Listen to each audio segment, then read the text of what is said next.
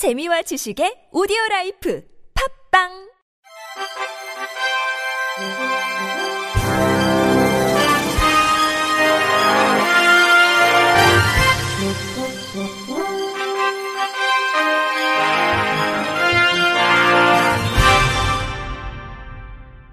청취자 여러분 안녕하십니까? 8월 30일 화요일 KBS 뉴스입니다. 전국 장애인 차별 철폐연대는 삭발투쟁 결의 100일 차인 오늘 오전 8시 서울 4호선 삼각지역에서 정부와 기획재정부의 장애인 권리 예산 반영을 촉구하는 기자회견을 개최했습니다. 첫날 삭발 결의자인 서울시 장애인 자립생활센터협의회 이형숙 회장은 신체가 자유롭지 못한 우리 장애인들에게 머리카락은 내 마음대로 할 수 있는 몇 안 되는 신체 부위다. 그 머리카락을 모두 자른다는 비참한 마음은 아마 시민들은 잘 모를 것이라고 토로했습니다. 이어 이러한 머리카락을 100일 동안이나 133명의 동지가 삭발을 한 것은 머리카락보다 장애인들이 이동하고 교육받고 노동하고 지역사회에서 자유롭게 살아가는 세상을 만들고자 하는 마음이 더욱 컸기 때문이라고 밝혔습니다. 100일차 삭발 결의자인 원주 장애인 자립생활센터 비눈경 활동가는 내가 초등학생이던 90년대에는 보장구 지원이 되지 않아 어머니의 등에 업혀 등교해야 했었다. 보장구 지원이 됐던 중학교 시절에는 보장구 지원은 됐지만 버스를 탈 수 없어 전동 휠체어를 타고 혹시 배터리가 다 되지는 않았을까 전전긍긍하며 학교에 다녔다고 회상했습니다. 전장현 박경석 상임 공동대표는 무가치한 사람들, 국가가 지원해야 하는 쓸모없는 사람들, 국가로부터 배제되고 격리된 사람들, 장애인들을 이렇게 바라보는 대한민국 사회와 정부에 대항해 우리는 삭발했다고 말했습니다. 이어 오늘도 지하철을 탄다. 시민분들께는 정말 죄송하다. 하지만 더 이상 절망 속에서 살고 싶지 않다며 대한민국 정부는 우리의 목소리를 외면하지 말고 요구에 응답하라고 촉구했습니다. 장애계가 차별 없는 장애인 영화 관람을 위한 법원의 승소 판결에도 적극적인 조치 없이 시간 끌기식의 시범 사업을 강행하는 영화진흥위원회를 규탄하며 릴레이 시위에 돌입했습니다. 장애인 차별 금지 추진연대 등 7개 장애인 단체는 어제 오전 10시 롯데시네마 건대 입구점에서 진행된 제1차 기자회견을 시작으로 오는 9월 1일 CJ, CGV 왕십리점에서 9월 5일 메가박스 상암에서 릴레이 기자회견을 이어갑니다. 장추련에 따르면 영화진흥위원회는 지난 6년간의 소송 과정에서 기술적으로도 비용적으로도 장애인의 영화 관람권을 보장하기 위한 정당한 편의 제공이 충분히 가능함을 확인할 수 있었고 이를 위한 연구와 조사는 이미 여러 차례 진행됐음에도 영준이는 장애인의 영화 동시 관람과 관련해 상영 시스템과 수용도에 대한 시범 운영을 이날 오전 10시 롯데시네마 건대 입구점을 시작으로 6일간 총 18회 진행합니다. 장출연 박김영희 상임대표는 장애인 차별금지법이 제정된 지 15년이 지났다. 이 법이 제정될 때 나는 모든 장애인들이 영화관에서 차별 없이 영화를 볼 수 있을 것이라고 생각했지만 여전히 시각, 청각 장애인은 영화관에서 영화를 즐길 수가 없다고 울분을 토했습니다. 이어 우리는 이러한 현실을 바꾸기 위해 6년 전부터 소송을 시작했고 1인 시위를 진행했으며 영진이와 만나 계속 이야기했다며 결국 1심과 2심 재판에서 승소했다. 법이 없어서 법을 만들었고 기술이 안 된다고 해서 기술도 만들었다. 재정이 없다고 해서 재정도 마련했다며 영준이는 장애인의 편에 서서 장애인이 영화관에서 차별 없이 영화를 관람할 수 있도록 그 책임을 다하라고 강조했습니다. 최근 1년간 장애인 10명 중 8명이 여행 경험이 없는 것으로 나타났습니다. 한국장애인 단체 총연맹은 무장애 관광의 현실과 장애인 관광의 활성화를 위한 개선 방안 등을 담은 장애인도 여행 가고 싶다. 무장애 관광의 현재와 미래, 장애인 정책 리포트 제422호를 발간했습니다.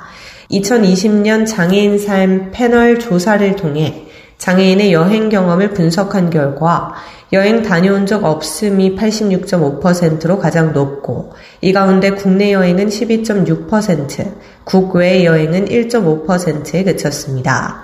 여행을 다녀오지 못한 이유를 조사한 결과 1순위는 여행 갈 돈이 없어서가 26.9%, 다음으로 나의 장애 치료나 재활로 인해 라고 응답했습니다. 보고서는 무장의 관광 활성화를 위해 전국의 관광 여건과 관광 동향, 관광 수요와 공급 등의 사항뿐만 아니라 새로운 관광 콘텐츠 개발 및 이용에 장애인 등 관광 약자 모두가 접근 가능할 수 있도록 관광진흥법을 개정하고 안정적인 예산 확보와 정책 마련을 위한 무장의 관광 컨트롤 타워를 설치해야 한다고 제언했습니다.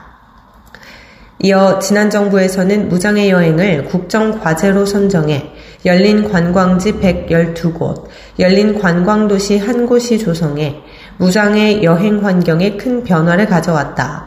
이에 새로운 정부에서도 국정과제로 열린 관광지 130곳, 열린 관광도시 13곳을 임기 내 조성해야 한다고 강조했습니다. 전문 무용수 지원센터가 다음 달 3일 오후 5시 성남 아트센터 오페라 하우스에서 무용 음성 해설 공연 2022 무용인 한마음 축제인 성남을 개최합니다. 무용 음성 해설은 시각장애인이 무용 작품을 충분히 느끼고 관람할 수 있도록 무대 위 무용수의 움직임, 상황, 의상 등을 전달합니다. 공연은 고블린 파티 은장도, 구구 아트 컴퍼니 제, LDP 무용단 애쉬, 김지영과 이승현의 베토벤 테라피, 엠비규어스 댄스 컴퍼니 바디 콘서트 총 5작품으로 각 공연마다 이경구 고블린 파티 안무가 겸 무용수, 지우영 댄스 시어터 샤하르 대표, 김재리 드라마투르그, 김기룡 와이즈 발레단 단장, 양은혜 스튜디오 그레이스 대표가 무용 음성 해설가로 참여합니다. 또 무용음성 해설 공연 전 시각장애 관객을 위한 터치 투어와 프리뷰 시간을 준비했습니다. 터치 투어는 시각장애 관객을 초청해 실제 공연에 사용되는 의상, 소품, 토슈즈 등을 만져보고 설명을 들으며 무용작품의 구성 요소를 직접 느낄 수 있도록 구성됐고 터치 투어는 공연 당일 4시부터 시작됩니다. 아울러 프리뷰를 통해 공연 전 수신기를 통해 반복적으로 작품의 자세한 설명을 들을 수 있도록 했습니다. 한국소아마비협회 서울장애인 자립생활센터가 최근 제7회 CR 장학금 전달식을 개최하고 총 4명의 장학생에게 장학금을 전달했습니다. CR 장학금은 장애 학생들이 금전적인 이유로 하고 싶은 것을 하지 못하거나 꿈을 위해 도전하고 싶은 일을 포기하지 않도록 지난 2016년부터 서울 IR센터의 지정 후원금을 재원으로 출발했습니다. 소득 수준이나 생계 어려움의 기준을 두고 선별해 지급하는 일반 장학금과는 다르게 자신이 하고 싶은 것을 잘 나타낼 줄 아는 장애 학생들을 우선 선발하고 장학금을 학생 개인이 필요한 곳에 활용할 수 있도록 했습니다. 올해는 서울시 소재 대학에 재학 중인 장애 대학생 중 21명이 CR 장학금을 신청했고 외부 심사위원을 포함한 심사위원회의 공정한 심사를 통해 총 4명의 장학생을 선발했습니다. 4명은 법관의 꿈을 갖고 있는 김현정 학생, 스키 선수로 활동하며 향후 2026년 패럴림픽을 바라보고 끊임없이 도전하는 최사라 학생, 사람과 사람, 사람과 세상을 이어주는 징검다리 같은 사회복지사가 되고자 하는 안유빈 학생, 장애인이나 노인 등 사회적 약자들을 위한 앱을 개발해 기술의 소외를 받지 않도록 하는 것을 목표로 하는 신혜정 학생입니다. 한국장애인재단이 제12회 장애 관련 번역도서 추천 공모를 합니다. 장애 관련 정보 접근성을 높이고 장애 인식, 정책, 제도의 개선을 도모하고자 마련됐습니다. 이번 공모는 국내 출간되지 않은 장애 관련 해외 우수 도서를 대상으로 장애 관련 도서에 관심이 있는 사람은 누구든지 1인 1건을 추천하면 됩니다. 장애인 재단 누리집을 통해 공고문과 신청서 확인 후 전자우편으로 오는 16일까지 제출하면 됩니다. 장애인 재단은 제출된 신청서를 바탕으로 전문가 심사를 통해 번역 도서 한 권을 선정하고 선정된 도서 추천인 한 명에게는 상금 30만 원을 부상으로 지급할 예정입니다.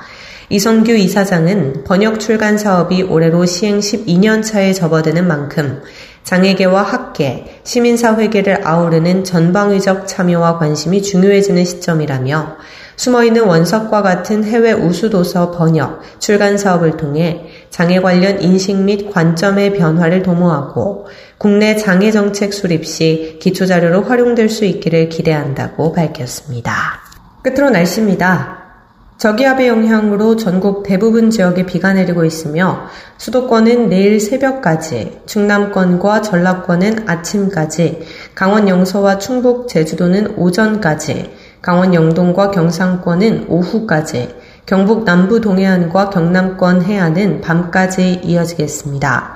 남부지방과 강원 산지를 중심으로 돌풍과 함께 천둥 번개가 치는 곳이 있겠고 오늘 저녁까지 충남권 남부에 내일 새벽까지 강원 남부 동해안과 강원 중남부 산지, 충북 북부와 경북 북동부를 중심으로 시간당 10에서 20mm 내외의 강한 비가 내리는 곳이 있겠으니 시설물 점검과 안전사고에 각별히 유의하시기 바랍니다.